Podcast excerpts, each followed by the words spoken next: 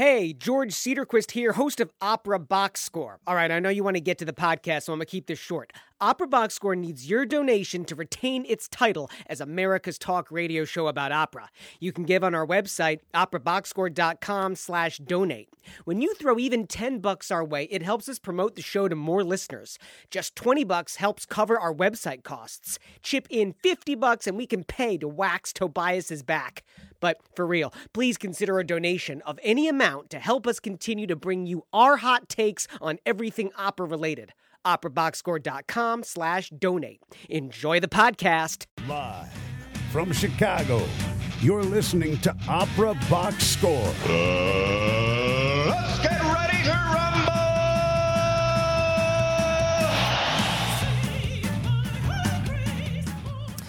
Wherever you are, however you're listening, welcome to America's talk radio show about opera, period. I'm your host, George Cederquist, joined this week by creative consultant Oliver Camacho. We're live on 89.3 FM WNUR FM, Evanston, Chicago. Hey, you can be one of our listeners who gets to chime in about what we're talking about. 847 866 WNUR is the number in studio. We're also streaming live on WNUR.org slash pop up. Again, call us 847 866 9687. All right, this week, Oliver and I swap postcards and stories about our summer escapes in Operaland from the Midwest to the East Coast and beyond. Don't miss the highs and lows of our travels. And, but of course, you get all your opera headlines and our hot takes on them in the two minute drill. That's at 9:20 p.m. Got a good show for you today, and it is great to be back in the studio with you, Oliver. I didn't get a chance to congratulate Roger Federer. I know he listens because he must be a fan of opera because he's a classy guy. Right. But Roger Federer won his, I guess, eighth Wimbledon or ninth Wimbledon, uh, and uh, I forget what number it was, but yeah, I think it was But it's pretty amazing considering that he was pushed out of the top four recently. Um, yeah, it's like a perfect storm of Djokovic, Djokovic having a elbow or shoulder or elbow or whatever injury, and Nadal and getting knocked out early if that's what happened. I was actually at Amherst during the entire tournament, so I didn't get a chance to watch it. But it's, I didn't watch a minute of Wimbledon. I love either. I love Wimbledon so much. It's like I wish I could get married on center court. Strawberries and cream. I don't know to who or why, but there's got to be some opera involved somehow, some dancing. But yeah, center court Wimbledon be a great place for I'm me. just thrilled that when I look at my phone and the ESPN app is that there are football games Mm-hmm. coming up in a couple weeks. NFL preseason starts. You're going to sleep over there in the studio. yeah, I need That's to. really exciting. No, no, I me. need to turn off my ESPN notifications or whatever because I, I do have some. No, maybe it's my New York Times notifications. Oh, I get push notifications about sports sometimes, and I was in the middle of like a concert at Amherst Festival, Right. and uh, I got the notification that Roger Federer had won. Oh, okay. And I wanted to watch it. I had it recording, Right. And I wanted to go home and watch it that night. Yeah. I was really dismayed, but I heard he won in straight sets, and it was very easy. But I'm, I, He dominated. yeah. Exactly. Unlike the Bears, which are going to be suffering this whole. Already talking about the Ye- Bears? Yeah, It's August. Okay. Yeah, it's time to talk about Bears. I can't talk about the Cubs anymore. I'm just so sick of baseball. We have a lot of opera to talk. about. We've got a lot of catching up to Wait do. a second. Baseball Cubs aren't doing well. The Cubs are leading the division. They so have that's good. Uh, yes, yes, it's Yeah. it's good. It's good. I just You hate Chicago. No. You hate Joy. opera. I hate. I do hate Joy. opera was so affected by the Cubs oh, last oh, that's year, true. and yeah, I'm it messed up everything. and so. I'm not saying I wasn't thrilled that Yeah. the Cubs won the World Series. I got the T-shirt. The whole family we all got Cubs Yeah. T-shirts for Christmas. I'm just saying, be careful what you wish for. no, I was I was the star of a oratorio concert. I'm not even kidding you, and it was. th- The nights that we performed happened to all fall on like Cubs playoffs or Not something good. like that. Not And so, good. yeah, Not audience is decimated. So, was that when Tales from the Opera was happening too? Yes. Oh yeah. Yeah. Yeah. Rough. Let's talk some opera. Chalk Talk on Opera Box Score. It is indeed Opera Box Score. It's on WNUR 89.3 FM. George Cederquist here, back live in studio with Oliver I'm Camacho. back, everybody. I'm so excited. You are back, sir. We are back live in the studio again. We, I've been on the road doing the solo shows. We We've are in the studio, and then ironically, they're doing some construction project here at WNUR. So we promised to be back in the studio for to our audience, and now we have to figure out a way to make that happen. Well, So- don't panic. We're going to keep the show going for Yes. you. Tonight, if you want to call hope. in, Yeah. 847 866 WNUR. In the future, you can always leave a voicemail with us, 224 218 9 box, tweeting at Opera Box Score. We're, Who's checking the Twitter if you're if if Toby's out of town? you can check Twitter when you're out of town. No, but I mean he's not here to like do social media for us. I understand. Are you doing the Twitter account right now? I'd, I'd try. I try, dude. It's the summer. All right. Plus, uh, uh, just and can I blame Trump? Yeah. There's so much happening in the world Yeah, right now, It's- and I'm not even gonna get you started, Oliver. Yeah. But there's so much happening in It the is. world. But he's on vacation, so we have a respite from the chaos. work vacation. And Game of Thrones. Are you watching Game of Thrones? Is that on HBO? Okay, you're not. no, Um, no. I'm yesterday- tempted to. It's so good. There's nudity, right? there is There's breasts. there are breasts breasts and boobs. There's been a couple of there's been a couple of D's. They haven't been good ones, but they've been there. So. Uh, were there D's at the Amherst Early music? you know, normally Festival? there's a D in my life while I'm there, but um, I have to say, uh, like, I must be getting old because the twenty somethings they're not interested anymore, and I don't think I'm I'm quite old enough to be like daddy type. You know, Right, right. I'm in like that weird age range where I'm not quite like working the the twink the twink angle or the daddy angle. You know. Now, let me get this straight because we you did do a postcard from the festival Yeah. a couple shows ago, but I wanted to ask. uh, You were a participant. You were the no, I'm the production manager. I'm the production manager. You're the for the production Yeah. manager. Okay, which means what do you do? Well, it, because it's a festival that has a very small staff, we all do everything. So I am the singer wrangler is my main job. Okay. I'm also the stage manager. Yeah. I'm also the assistant to the director. I'm also the liaison between the costume and uh, the costume department and the singers. And I also am the, the point person uh, that does the reporting to the festival director. Okay, so what's Yeah. the hard part? The hard part is singer wrangling. Yeah, seriously. Yeah. Uh, But it's the part that I love the most. Like you do the schedule? Yeah. Oh my god, Oliver, why would you do that to yourself? Because I love do- it. I really love it. Yeah, and I love those kids, and like it always it's so interesting to. I mean, it's a pay to sing, but I have to say there are some really important singers who have gone through the program Yeah.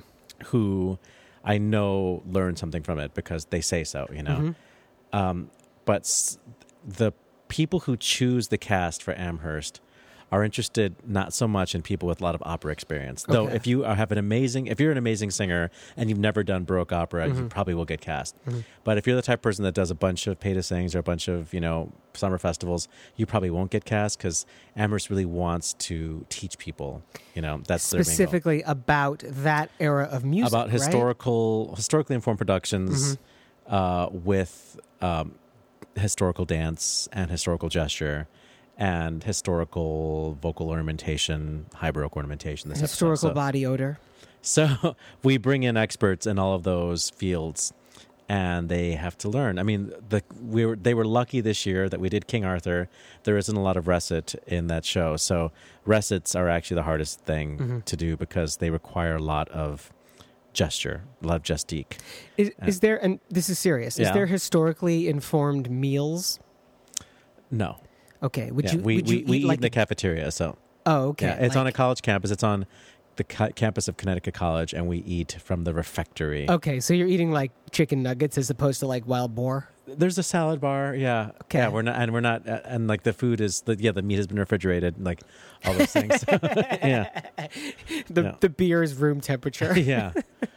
Um, but what you're saying is it's you got to be a really good fit you got to be really maybe not into that style obviously you wouldn't apply for that program unless you really wanted to learn people more about who get early interested- the people who right? get cast in the show, just as like a tip to those of you who might be interested, the people who, get in get cast in the opera are usually people who have uh, show a lot of experience singing early music concert, but Mm-hmm. Okay. zero opera, Ah. or who have experience singing opera but zero early music. Okay. that's the the nice combination we get. So it's humbling experience for both because it's easy. Well, that's not easy, but there are people who are like kind of uh, got the market cornered for getting gigs in oratorio or a concert, you know, and then they have to learn how to behave on stage because they've never done it, you know.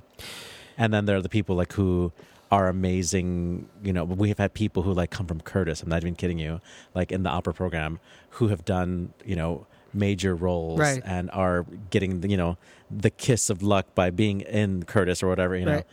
Um, that they're going to have a career learning how to behave in an early music way or to play with early music people. And they tank. Everybody, uh, it's hard. The first couple of days is really hard because everybody's like trying to like strut their stuff, you know. Right. But then it's ultimately a very humbling experience for them. And by the end of the show, they're all good friends, Hmm. and the the show comes out beautifully. And especially with an ensemble piece like King Arthur, where everybody is in every scene, and there are, there aren't very extended arias. You know, it's like two minute songs at the most. You know, it's great for everybody's ego, I think. And like we had this one, I won't say his name, but we had this one tenor who was so full of himself when he arrived. He's a great singer, great singer. Actually, I'm I was really impressed with him. Okay. but he was kind of a I don't know. He's sort sort of a D, A D, you know, yeah, right. a DB or a D, you know, Hmm. and uh, I think he thought his poop didn't smell, you know, Right. but um, by the time we got to like the middle of the week, he realized he had so much to learn, Oops. and you saw him humbled, and then come back around again in time for the performance to like really show off what what he did well. Oh, wow, which is and- perform. Yeah, he's a great performer And you know? nail it, huh? Yeah, absolutely. Yeah. Well, that's quite and a I- I, journey. love seeing. I love seeing that. Yeah, and everybody. I mean, I got um, a note from somebody in the cast. I usually get notes. It's really nice, but this one note was particularly special. Hmm. Uh, she said that she's one of these people who, you know, has a has a career singing concert and doing ensemble music and Mm-hmm. whatnot, but has never sung opera before, and she was very uh, timid and anxious about being in a room full of opera singers. She didn't realize that she wasn't, but she assumed that she was. Okay. And we had a sort of a a problem on one of the first days of the rehearsal with one of the singers, and it could have been very embarrassing for the singer who had the problem. Where it could have been this like this competitive thing, like where we were kind of enjoy the Schadenfreude of seeing somebody else fail, but what ended up happening was everybody rallied around this person Hmm. and supported her. And she commented to me, the person who wrote me the note, and how surprised she was to see the camaraderie and Yeah. the support, and that she feels like she misjudged opera. And I don't think she actually misjudged opera. I think she might be right about her, you know, preconceptions about what the singing community is like. Because I have seen some terrible behavior, Sure. backstabbing, you know. But Amherst somehow brings out this real good quality in people, you know, because the, the project Nice. is so insane. I mean, we're asking them to show up, you know, exactly six days before they have to get on stage, you know, and they start blocking immediately. They start working with the conductor immediately. They start having to incorporate and synthesize Yeah. historical gesture with the staging and you know learning how to sing in this style all like on day two you know and so it's it's a lot for them you know It's Opera Box Score on WNUR. George Cederquist with my creative consultant and friend Oliver Camacho. We're catching up on our, our summers. We got yeah we are uh, two minute drills coming up in about 10 minutes. so it's sort of here in chicago sort of a, a slow season like the chicago summer opera is over Right. um, Grant Park Music Festival does not have the Ryan Opera Center coming this year. Usually they do Mm-hmm. for like a concert. Uh, this year they don't. So the only Grant Park opera representation happening is going to be when Lyric Opera does their, uh, you know, stars of, of the opera Rising at Millennium Stars? Park. No, no, this is the the real stars of the opera at Oh, okay. Millennium Park, which Yeah. is like September eighth. Yeah. So looking forward to that. It's always a big event here in the city. Uh, so our attention goes to Ravinia Festival, Right. which is right in the middle of the um, Ravinia Steans Music Institute program for singers. Which uh, Ravinia is similar to Tanglewood. it's the expensive version of yeah, exactly. It's a suburban Yeah. outdoor festival that that used to be like the second home of Chicago Symphony Orchestra. Yeah. And it's I guess to some extent it still is. But CSO performs much less frequently there. And they used to do when um what's his name? Conduct James Con when James Conlon was a music director, uh, he used to do um two operas, chamber, uh, two concert operas uh, a year, and we've had other conductors who are music directors there who've did operas in the amphitheater and whatnot. Right. This year, there's no opera. There's actually one opera, which is the opera for the young. They're doing Elixir of Love, and the only singing that's happening is happening tomorrow. We have um, James Levine conducting uh, the Creation with Nadine Sierra, which is awesome. We should get her in the studio. Probably not. And Matthew, our friend Matthew Polenzani and John Relyea. There have been a couple of recitals. Uh, one that happened at the beginning of July was Ryan Speedo Green, who is the bass baritone with the amazing life story. Like he's like barely 30 years old. I forget. He's really young. He won the Met competition. Uh, I he think- was going from juvenile detention Exactly, into voice yeah. lessons. I mean, this 2017 has been the year of Ryan Speedo. Green. Yeah. I mean, he has literally And I- been and I've never heard him everywhere. sing. And I was like, okay, well, here's this guy they brought on because of his story, you know. But actually, I went to his recital and Yeah. it was it was great. It was a really thoughtful program. Uh, usually, when opera singers sing, uh, you know, recitals, they tend to choose repertoire that shows off their operatic chops, you know, and not sure. so much their artistry, so to speak, which is a really mean thing to say, but th- I said it. Uh, but Ryan Speedo Green gave a program that was really thoughtful. He sang um, some African American, not spirituals, but art songs. So texts by African American poets, and I think mostly by African American composers that were in the style of art songs. And that was almost the entire second half of his program, and it was really strong and really, really thought provoking. And it was music that was really interesting. I'd never heard before. What's his presence like on stage? How would Uh, you describe that? It was apparently his first recital, his first professional recital Hmm. ever. okay. Not just in Chicago, like ever. Yeah. So that we found that out because after the performance, he did an onstage interview, like a talkback, which was bizarre. Okay. But he's That is odd. Yeah, but he's selling a book right now. Like he has his like autobiography or his biography, and so the author was up there interviewing him and giving more, giving the audience more information about his life, which was super interesting, but bizarre, but interesting. Um, yeah, so he would look. He was kind of a sweaty guy, you know, but very handsome and uh, really commanding. Like he's he's he looks like a football player, and he's like Yeah. kind of you know. Um, he did the Wolf Drei Gedichte von Michelangelo, which is a great set for a bass to sing. Very, very chromatic, you know, weird, uh, uh, yeah, weird harmonies. You know, very interesting, interesting harmonically, very adventurous harmonically, and very, you know, heavy songs. He also did some Mahler and some Liszt and uh, two hits from Schubert's Schwanengesang, very classic bass repertoire. Yeah. Uh, but he sang beautifully, and uh, the Liszt piece in particular was very uh, rangy and uh, had a lot of heroic phrases in it. And he really like let his voice like rip, and it was really impressive. And then he showed that he could also pull back and do like this African American art song stuff, and like the the Mahler, which was actually a very kind of more lyrical piece, but more nuanced, you know. And it was a great. It was a great program. His uh, pianist, his collaborator was Adam Nielsen, Okay. who was fantastic. Now, tomorrow or not tomorrow on Wednesday, Morris Robinson is giving a much more traditional opera singer and recital uh, with Kevin Murphy. He's singing uh, an aria from Simon Boccanegra. He's singing an aria from Abduction from the Seraglio. He's singing a Mozart concert aria. I mean, this is the type of stuff I thought Ryan Speedo Green was going to sing, especially since Ryan Speedo Green got a great review for his Osmin in Abduction from the Seraglio. I thought he's going to sing this. He didn't.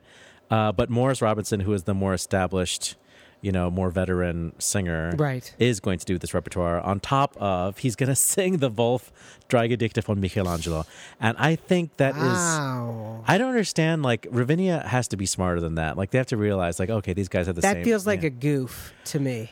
Yeah, especially since I think Kevin Murphy is highly involved with the Ravinia Steans program. I think he should understand like that's for Kev- audiences who are coming to both these recitals. Like, oh, we just heard these pieces like earlier last month. you Kevin know? Murphy, very smart, Yeah. great pianist. He's on the faculty at Indiana University. That seems strange that you would have two guys in such close of a time period Yeah. singing the same. repertoire. Yeah, and they're both African Americans and they're both like low voices. So a little bit of a misfire there. Interesting. So I'll also say that the Steans Institute, which is the training program for, it's a young artist program, but it's really like finishing school. Like they don't pick people there who are you know need to learn anything really. They're they're there just to attach to me, Yeah. attach their name to these people's careers. You know, there have been some great singers who have come through the Steans program, like Measha Brueggergosman, Paul Appleby, Nadine Sierra did it one year. Mm-hmm.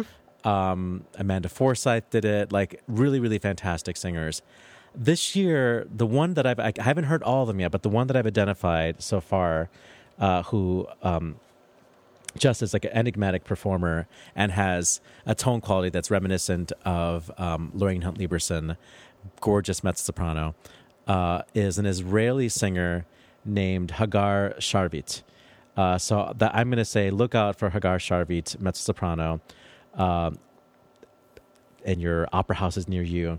The other singers that I heard, I won't say who they are, and like I said, I haven't heard, haven't heard all of them. Right. But a lot of them seem like opera singers doing a fellowship and not like you know beautiful concert singers that Yeah. are really doing important work and working with You mean they're not committed enough? I just I feel like Ravinia is going a little bit in the wrong direction, and like I I hate to say that because I benefit from Ravinia's generosity towards me Mm-hmm. uh, as whatever as a media person. I get comp tickets to stuff, Right. you know, and I don't want them to hear this, but I'm concerned about the direction of the Steans program for singers. I feel like they're picking opera singers, which is fine, but I feel like they're not thinking about the legacy of of what Steans has done and its importance to developing concert singers, people who specialize in. It feels like you want a little more gravitas. You want a little more long term vision. I just want them to to pick singers who are more interesting and who might have something to say about the repertoire and might have a specialty even in repertoire. Uh, like a couple years ago, they had I think a Finnish singer or a Iceland. I forget where she was, but she was from like one of the Baltic areas, and she came and she brought like this Baltic repertoire, and it was amazing. I was like, wow, I've never heard this stuff, and it's so cool, you know. But uh, right now, they're this year they're doing William Bolcom, which is you know he's a friend of the show. You know, Yeah, sure. They're doing. Um, they did like a Finnish program a couple days ago. I mean, a Scandinavian program a couple days ago, which I didn't get to see. Yeah. But uh, they also do like uh, they're doing a lot of American music, which I I understand that's important. Yes, everybody should learn American music, you know. But I feel like American art song. Uh, I'm gonna stick. I'm sticking my foot in my mouth so badly right now. Uh, I know that English is the lingua franca right now of opera, Right. but I'm not sure if American composers have yet grasped the art of the art song, you know, if we have enough of that, you know, great American composers. And yes, there are. Libby Larsen, amazing. You know, Samuel Barber, dead, but amazing. You know, there there are people out there, but I'm not I'm not all for it yet. And maybe that's the point. Maybe that's what they're trying to do this year, or that's what they've been trying to. Maybe they're trying to really emphasize uh, American art song, and I should just get with the program. But I was bored at the at the first concert that I went to. Hey, if you've been to Ravinia this summer, let us know what you think. You can We have to email go back and edit this. at Opera Box Score, excuse me, operaboxscore gmail.com is the email. Hey, after the break, you get our hot takes on everything that you need to know from the past week in Operaland. It's the two minute drill, and it's only on Opera Box Score and WNUR 89.3 FM.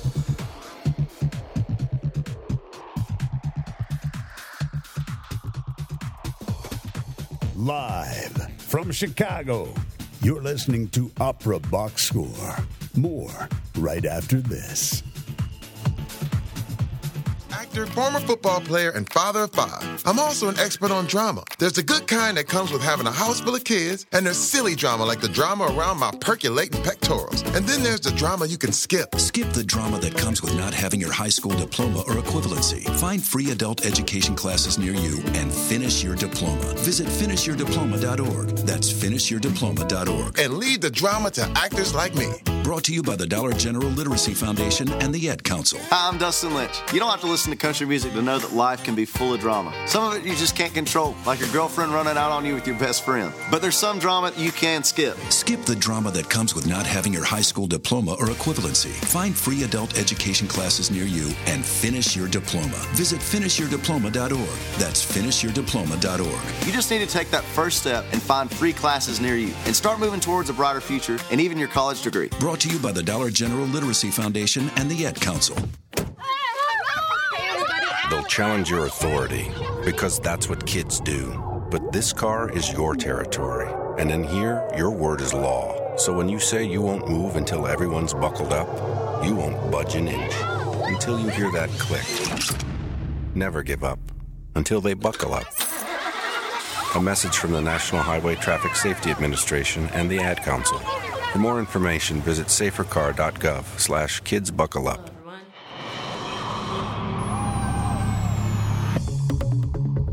This just in the two minute drill. Time now for the fastest headlines in opera news. Everything you need to know from Operaland in the past week, delivered in two minutes tops. Of the five artists to be honored at the Kennedy Center this year, only dancer and choreographer Carmen de Lavallade falls into the tradition of the arts on which the Kennedy Center was founded and built its reputation. So says Philip Kennicott in the Washington Post. He argues that, quote, the other honorees are all great talents but belong to a commercial entertainment culture that has no need of the Kennedy Center.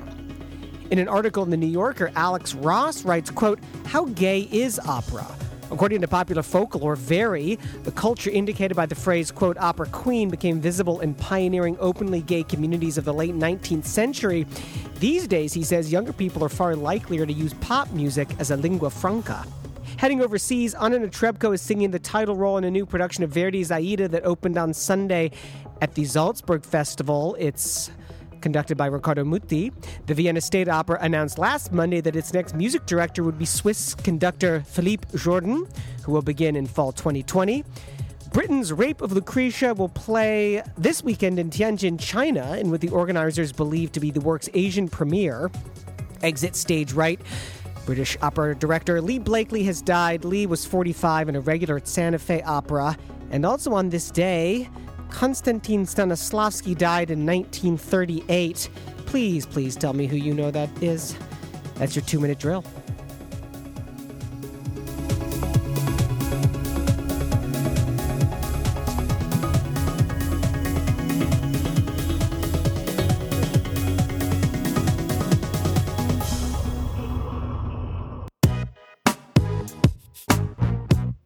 Live from Chicago, it's Opera Box Score with George and Oliver.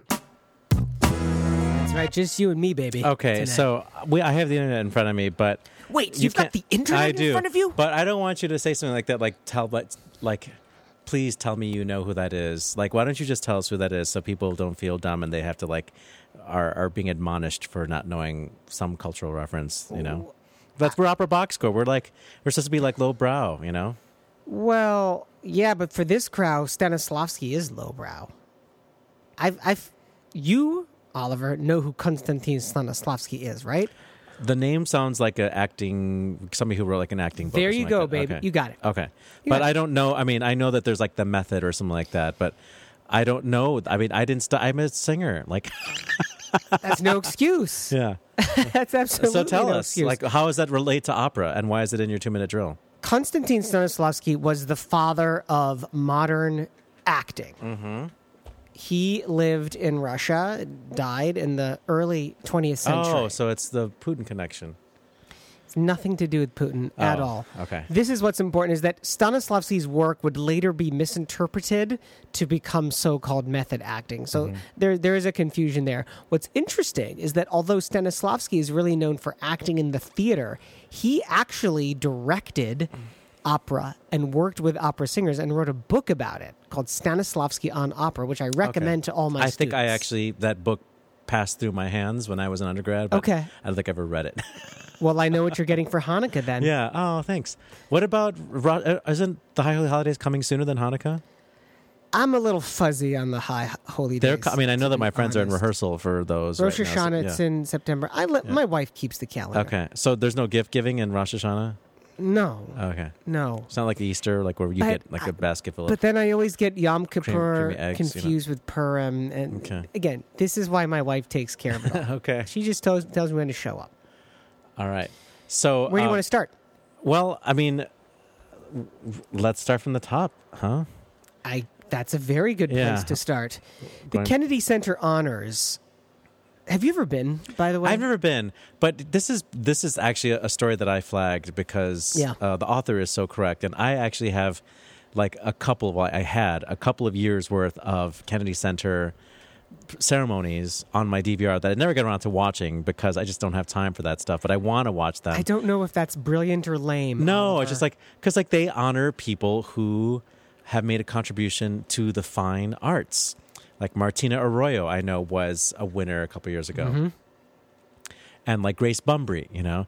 Uh, so, Let's just fill in the other winners this year. Yeah. By the way, television producer Norman Lear, yeah, singer songwriter Gloria Estefan, Mm-hmm. music mogul Lionel Richie, and hip hop star LL Cool J. Okay, cool. So that's amazing for them, and I do not detract at all from what their accomplishments are. But do they really need the acknowledgement and the support, the bump, you know, from an institution that ostensibly is one that is a, ho- a home for the fine performing arts, you know? Well, no one who who gets awarded a Kennedy Center honor needs the bump because you've Hmm. made it so far in your career. But what what the Kennedy Center is saying is that it's it's rewarding popular culture in a place where the classical art should be rewarded. Right. That seems to me to be the main problem. I think here. it's the bump because I actually think that maybe in the past couple of decades, it has been a way to publicize the careers or the works of mm-hmm. artists that people in the popular culture might not know. Like they, there are these rich. Let's let's put it out there. The, these awards are for people who watch PBS, Yeah. and for the rich people who go to galas and stuff like that at the Kennedy Center. Yeah. And there are new generations of rich people whose parents you know bequeath them their legacies or their inheritances or Yeah. whatever you know and who now are responsible for supporting the arts supporting you know for being philanthropists like that's going to be their career as philanthropists you know yeah. So they're the ones that need this education. They need to go to the Kennedy Center Awards because it's something that's been on their calendar every year, and they, you know, their wife gets to buy a gown or their husband gets to rent a tuxedo, you know, Right. and they get to have a nice dinner. Then they go and they sit down at this ceremony, which the president might show up at, you know. Seriously, yeah. And well, not that president, Not but you know, we're- generally the president Can or you some. imagine Donald Trump listening to, to this? Yes, actually, I could.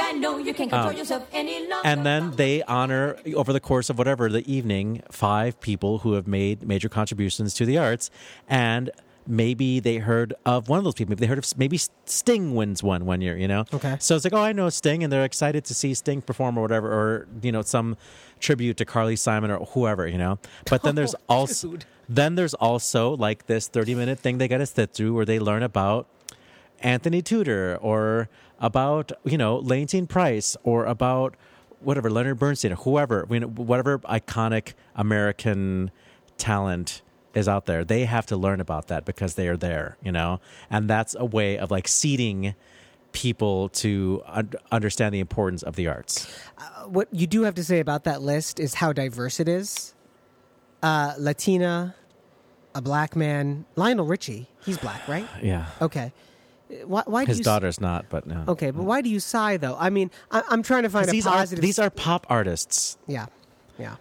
and th- I don't see what they're doing as contributing to the greater culture.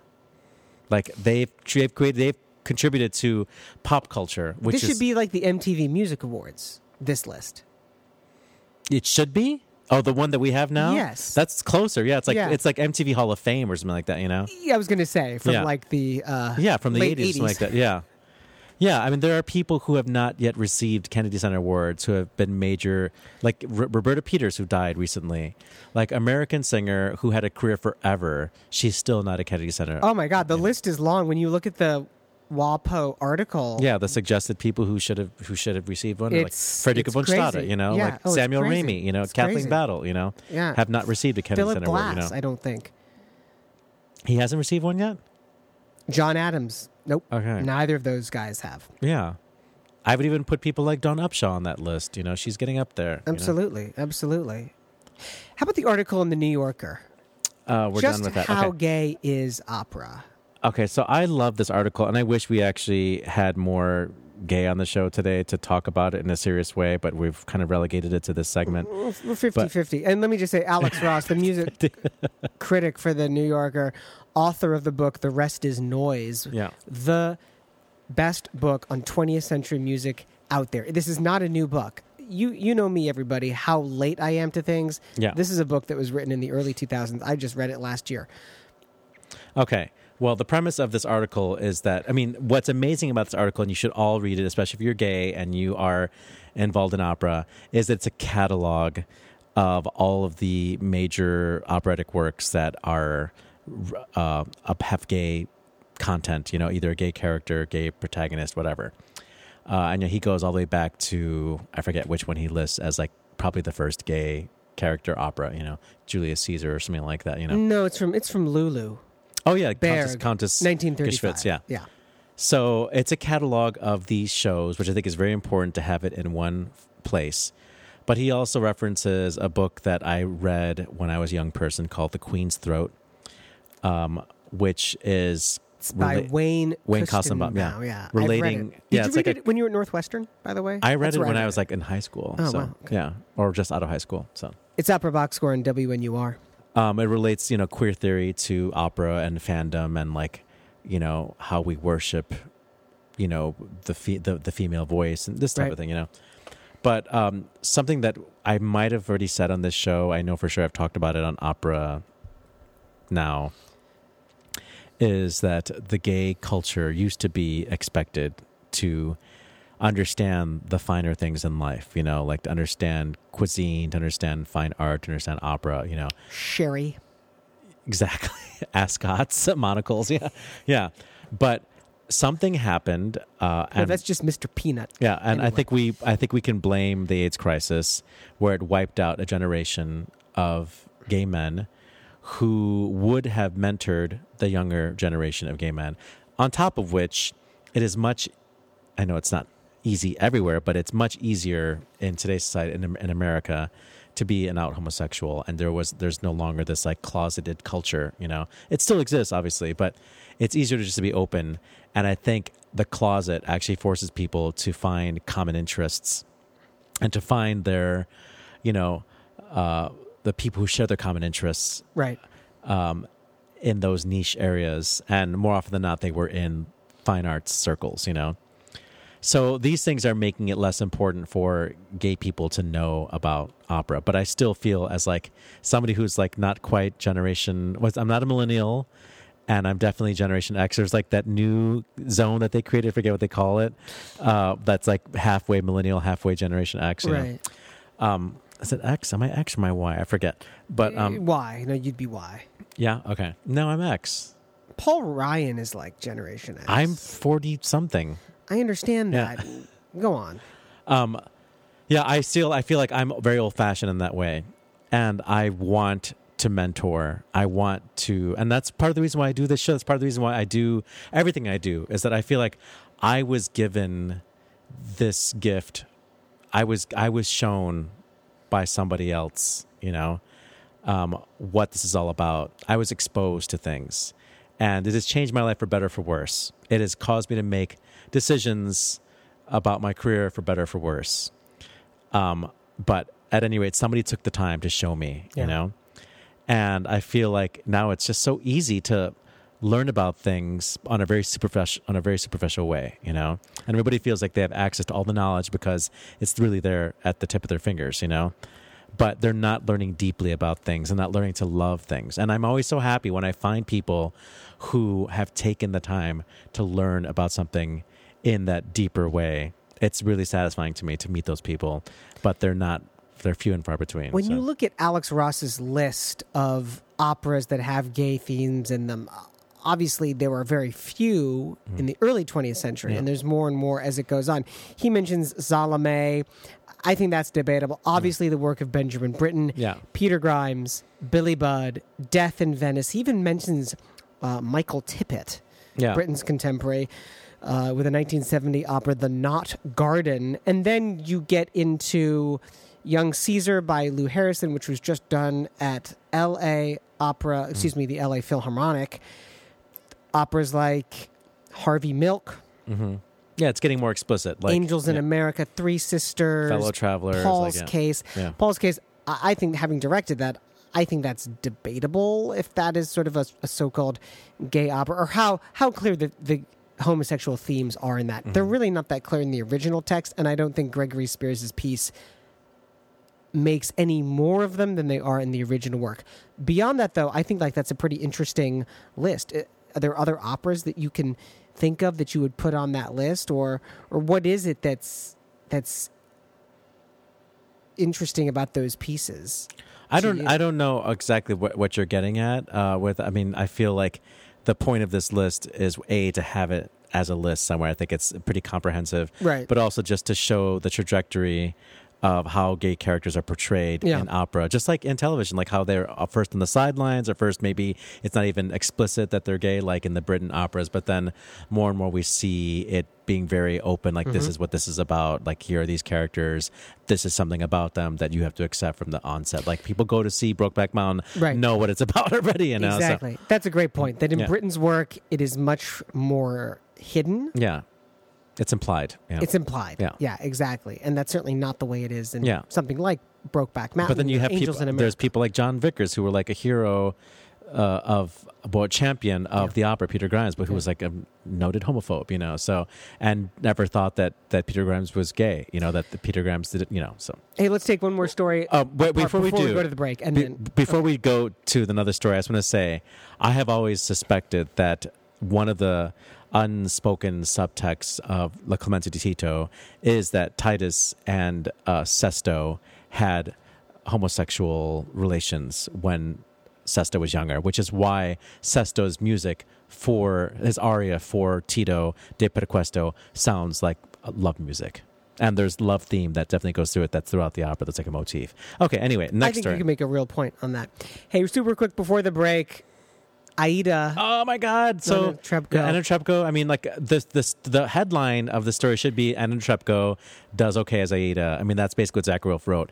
Zachary Woolfe In the wrote New York Times. Times. But this is one of his best reviews. It's written so well. He says so many trenchant things, and his language is great. And he really does put the spotlight on Riccardo Muti and Muti's importance as a Verdi conductor, even to this day, and how he might be one of the few conductors that could uh, you know, equalize Anna Netrebko and make her star shine less. Exactly. Good for him. Yeah. I mean, you know, obviously, I think she's a pain in the ass. So it, I, I- She's like the most famous opera singer in the world right now. So what are you going to do about it? You know? You can be both things. yeah. Uh, but they also, um, he also talks about the uh, stage director. Um, what's her name? Shirin Neshat, who is a celebrated photographer and video artist. sorry. What's the? Does it not that it's important? What's no, it is gender? that is a she. Um, Okay. that. what- She, she is a she. Okay. She is a she. okay. I mean, you can look. I'll, actually, I'll just put the production photos on the website now that we've talked Yeah, about like- it. But like, boring. Yeah, he's really kind of like. She should have done better. You know, it's like it just seems generic. You know. It, it's totally generic. He's basically saying you have like a multimedia visual artist who's a woman who's very contemporary, and the best she can come up with is the same sort of stock gestures and staging and visual imagery of any other Aida that's ever been done, basically. Let me just read one line from uh, Zachary Woolfe's review. Go for it. Even star singers are forced to recede when collaborating with this conductor, meaning Muti. It is no coincidence that in the final seconds of the opera, the only illumination in the theater was focused squarely on the podium. And don't you forget it, the spotlight seemed to say. I love this review. I think everybody should read it. It's so. good. I'm gonna. Um, I think I'll put a, a better link to it on our website, operaboxscore.com, and I will also put some of those production photos on. Hey, we're gonna do a little bit more two minute drill after the break. We'll get to my postcard from Northern Michigan right at the end of the show. It's Opera Box Score on WNUR 89.3 FM.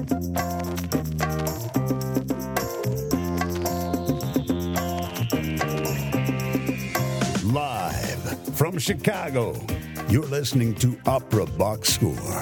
More right after this.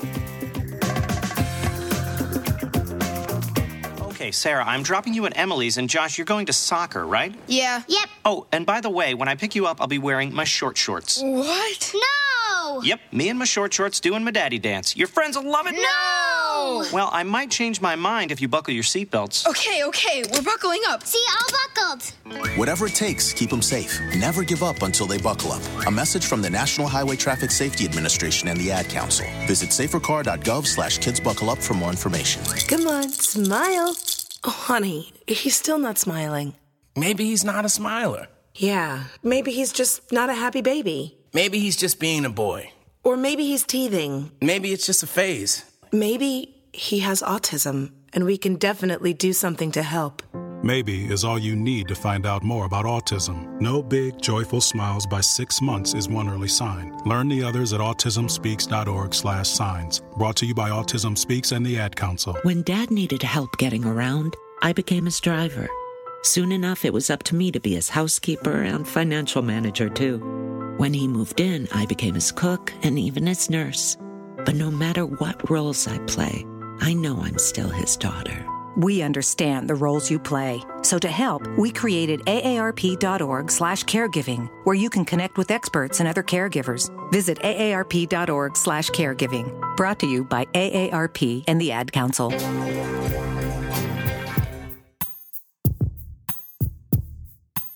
Live from Chicago, you're listening to Opera Box Score with George Cederquist and Oliver the Man Camacho.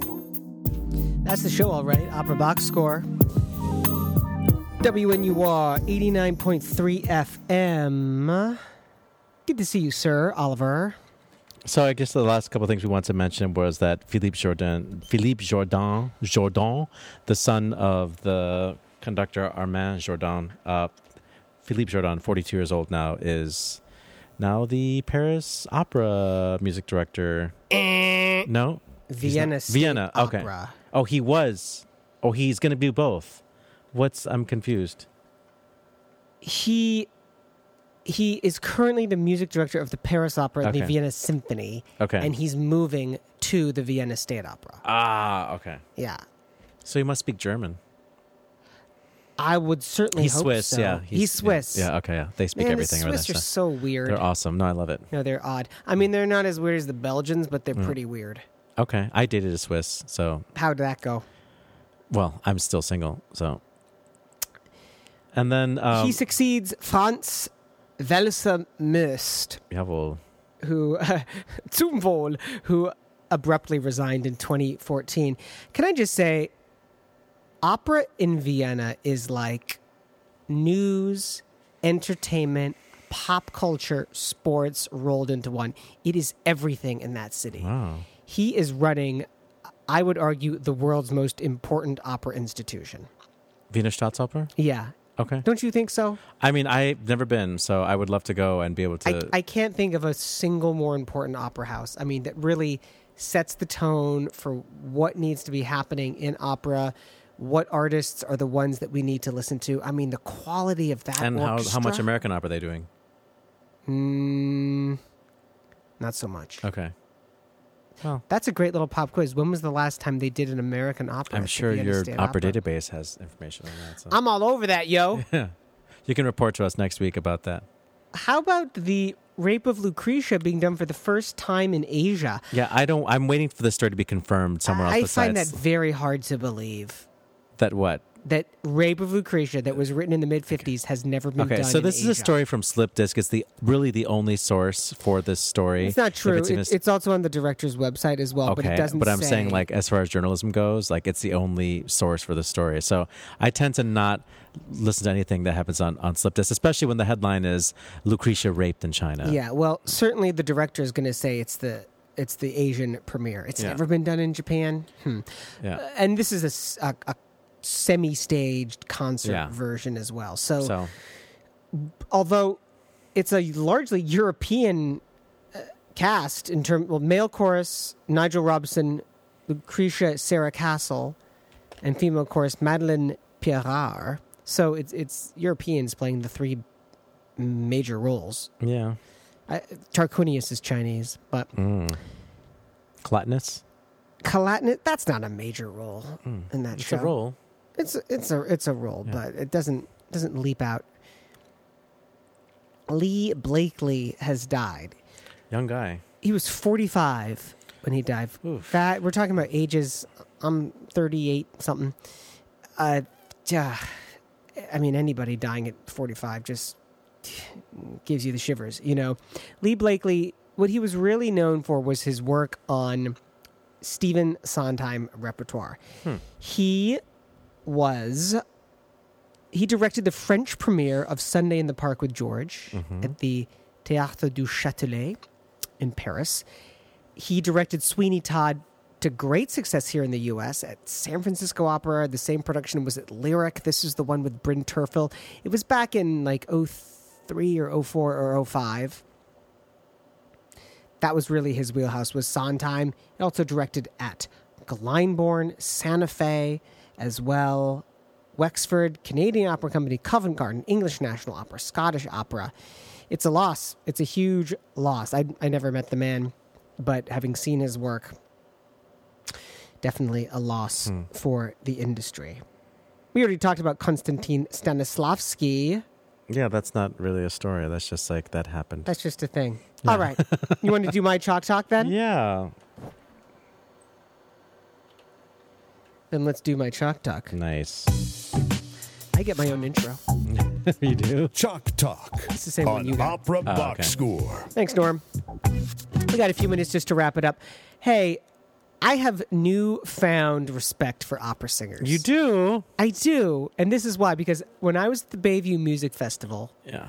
I took some voice lessons. So what what made you decide to do this? First of all, Well, half my life is directing opera, yeah. half my life is opera box score, and half my life is teaching early childhood music. Yeah.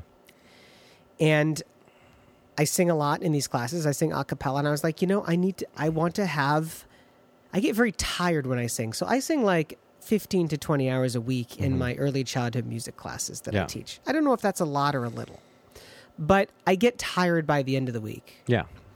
And so I wanted to take some voice lessons to. You're a tenor, right? I'm a tenor, Yeah. obviously. Yeah. To work on vocal health, Mhm. better breathing, better posture, better pure sound. So I don't want a vib- I don't want vibrato in the sound because it's hard for young children to to listen to and to match pitch. Mm. I need a very pure sound. Okay. I'm curious already. And so I took uh I took three different hour long lessons with three different uh, teachers, two tenors and a baritone. Mhm. And oh my god, Oliver, is Yeah. it hard to sing like Mm. these guys? I mean, they Like that, maybe. Yeah. I understand that. I mean, they've been doing it a long time, and this was just a one hour class. But as soon as we started talking about breathing, open and closed vowels, getting the larynx to be very low, Yeah. singing through the mask, like this started to These are things my that they mind. told you, like in your first lesson. I had one shot with each Okay. person. Okay. So it had to be very You said, "Tell me compressed. everything." It's everything you know about singing. I didn't so- say that. I said was this is what I want to solve. I want you to give me some habits, Mhm. things I can practice by myself that can help me achieve these goals of, of basically stamina and vocal health. Okay. And a lot of it came down to like the the, the apparatus and Yeah. where to where to play stuff. You know, this Yeah. idea of like getting the larynx down low, getting a lot of the tension out of my neck and my shoulders, which apparently I have Mm. when I sing. I I just I mean obviously we just touched the very tip of the iceberg, Yeah. but it just blew my mind. Well, my one of my best voice teachers basically told me that you can learn everything you need to know about singing, like really in ten minutes. But Okay. it will take Oh. you a lifetime to actually be able to do it. You know? Exactly. And one of the things that I took away from my lessons with this teacher is that really the voice is there. The voice is, you know, the beautiful instrument that we were given. Yeah. You know, is already there. You just have to figure out what you're doing to f with it and stop doing that. You know. Totally. Uh, in my case, it was tension in my throat and my neck, singing like on my cords rather than, again, getting that larynx down low and trying to get the sound through that into my. Yeah. See, I and don't. I mean, I'm mask. not. I, I, I understand what they're saying because those, are- those are like images that you get when you take many lessons. But I don't like hearing that you were told those things like in one lesson. I mean, granted, like maybe they felt like they had to give this all to you because you were asking for it, and- Right. But those are concepts that I find to be very unhelpful because they give you ideas that you have to manip- somehow manipulate your body. You know, like it's hard to depress your larynx. You know, it's hard to like Yeah. just remove tension or it's like hold your tongue down. Like all these things, they're supposed to like create an effect. What you're going for is trying to sound like the way you speak when you sing. Mhm. And you're talking about trying to sing without vibrato. Vibrato is not something that you produce. Vibrato is a side effect of healthy singing. So by you asking to like, I want to know how to sing without vibrato, you're asking, I want to learn how to sing with tension, you know? But boy sopranos don't have vibrato. Yeah, because they don't, they're boy sopranos. I mean, because their instruments are not fully developed, you know? Okay, but musical theater singers sometimes have vibrato and sometimes don't. Yeah, they're holding their their their, their cords straight. They're they repressing sing. it. Yeah, and then you hear at the end of long notes how the vibrato comes in because they can no longer. I mean, they're allowing the vibrato to come in. You know, it's not like they're forcing the vibrato into their It's voices, interesting so- what you said. I'm I'm surprised none of those teachers called me out on that and were like, "Hey, dude, don't fight it. You should have." Yeah, I mean, like you shouldn't have a wobble, you know, when you first learn to sing, you know, but there is a natural spinning that happens, a natural oscillation that that happens, and when the cords are relaxed, they vibrate. You know, Hmm. when Well, they don't vibrate, you're holding them, you're holding them straight. And I know because I actually choose straight tone a lot, and it's messing up my technique. Like now, the the older I get straight get, tone. That's the word I was looking for. yeah, the older I get, the more I have to like be careful about when I choose Right. straight tone because it's Right. not it's not healthy. You know. I was surprised how much the tongue is involved in singing. Oh, how, how much it shouldn't be involved, involved in singing is what you should be surprised about. Like the tongue happens, the tongue is there, and like some people have like just tension that that comes up that they think they're. Well, what we hear in our ears as singers is different than what the audience hears. You know, I didn't know that either. so you have to learn how to accept certain sensations and certain sounds as being beautiful. You have to have somebody else, somebody else's ear say, okay, that is a healthy sound. And then they get used to those sensations and then begin to try to find like where in your r- range are those sensations happening more easily and starting from those places in your voice and then trying to stretch up out, outward from there, you know, start with your strength, you know? I, I hope this conversation doesn't make our listeners who are singers think I'm an ingrate or an idiot. Like I know how hard singing is. I just didn't realize. Well, you just said that you did, but I, I have to say, like a lot of people who listen to the show who I talk to Yeah. have commented on how your perspective is rarely sympathetic to the singer. So could it be any other way though? I, I mean, I- no, well, there's a lot of singers on this panel, so you don't we don't have to have everybody being sympathetic to the singers. We do need a voice on this show that is sympathetic to other areas of the production, which singers sometimes have, Here- have look, blindfolds on. You know, so. a director, Yeah. that's me. A director took some singing lessons Yeah. and he said, "Guess what, guys? Singing harder than it looks." All right. And other news, the sky is blue. okay, okay, yes. Turns out the Pope is actually Catholic. Yeah. but look, Tobias Wright, if you got him to direct some opera scenes and you then got him on the show, you'd be like, hey, guess what? I mean, I knew directing was hard, but now Yeah. I've tried it. It's like really hard. But I mean, so with- all I'm saying is we would just have an appreciation. Yeah, I'm glad. But like with other's everything, craft. like nobody should do anything without understanding that it takes skill and you have to develop skill, you know? Yeah, Like you do. So I yeah, I I don't I would never say that directing is easy. I've done it a couple of Yeah. times since like it's Well, you're in you're in this space b- between Tobias and myself, where you have done. Mm, I'm the perfect have done- synthesis of George and Well, you're Tobias. certainly not perfect, but you are a synthesis of what I don't know. uh, all right, hey, let's wrap this show up. Good call. Bad call. On Opera Box Score. Well, nice to be back in the studio, even if just briefly before we head to the podcast land, Podcastville. That's what I'm going to call it, Podcastville. You got a good call or a bad call? What do you got, man? Two things. Uh, I want to direct everybody's attention to the New York Times live video of Anthony Roth Costanzo in recital, which they actually posted to Facebook. So you can find it on Facebook, but it originates from New York Times Live. And Anthony Roth Costanzo, I think, a really important singer of our time. We might get to talking about him again in the near future. But uh, I like reading the comments on this on this video. I think it's really interesting to see Anthony Roth Costanzo himself respond to some of the comments in his own singing. And the other thing I want to say is something I've been talking about for a while now. Uh, Sir John Eliot Gardiner's Monteverdi 450 project is coming to Chicago in October, and it's almost sold out. So if you're interested in attending, you should go buy a subscription. I know this is like it sounds like an advertisement, but it's actually you save 50% by buying a subscription. And if you if you see all three operas, you save 50% at the Harris Theater. That's all I'll say about that. And we might be able to get some of the cast members in here in the studio around that time. I'll, I'll tell you where you can't get a deal, and that is buying tickets to the Billy Joel concert, Mm, which is at- at Wrigley Field on yeah. Friday. That me and my sweet, sexy lady, that would be my wife, are Who going to your Jewish together. calendar? We are going to Billy Joel at Wrigley Field on Nice. Friday. I love am Billy Joel. so excited. You want to talk about someone who can sing? Mm. Hey, that's it for this week's edition of America's Talk radio show about opera. The general manager at WNUR is Nick Anderson. Our announcer is Norm Waddell. Hey, visit Norm on the web at voxershorts.com. V O X E R S H O R T S dot com. Our theme song is Vodka Inferno, written and performed by the Diablo Swing Orchestra. On Facebook, search for Opera Box Score. Be sure to share and comment on our posts on Twitter. We're at Opera Box Score. Subscribe to our podcast on iTunes and do us a favor. Please leave a review.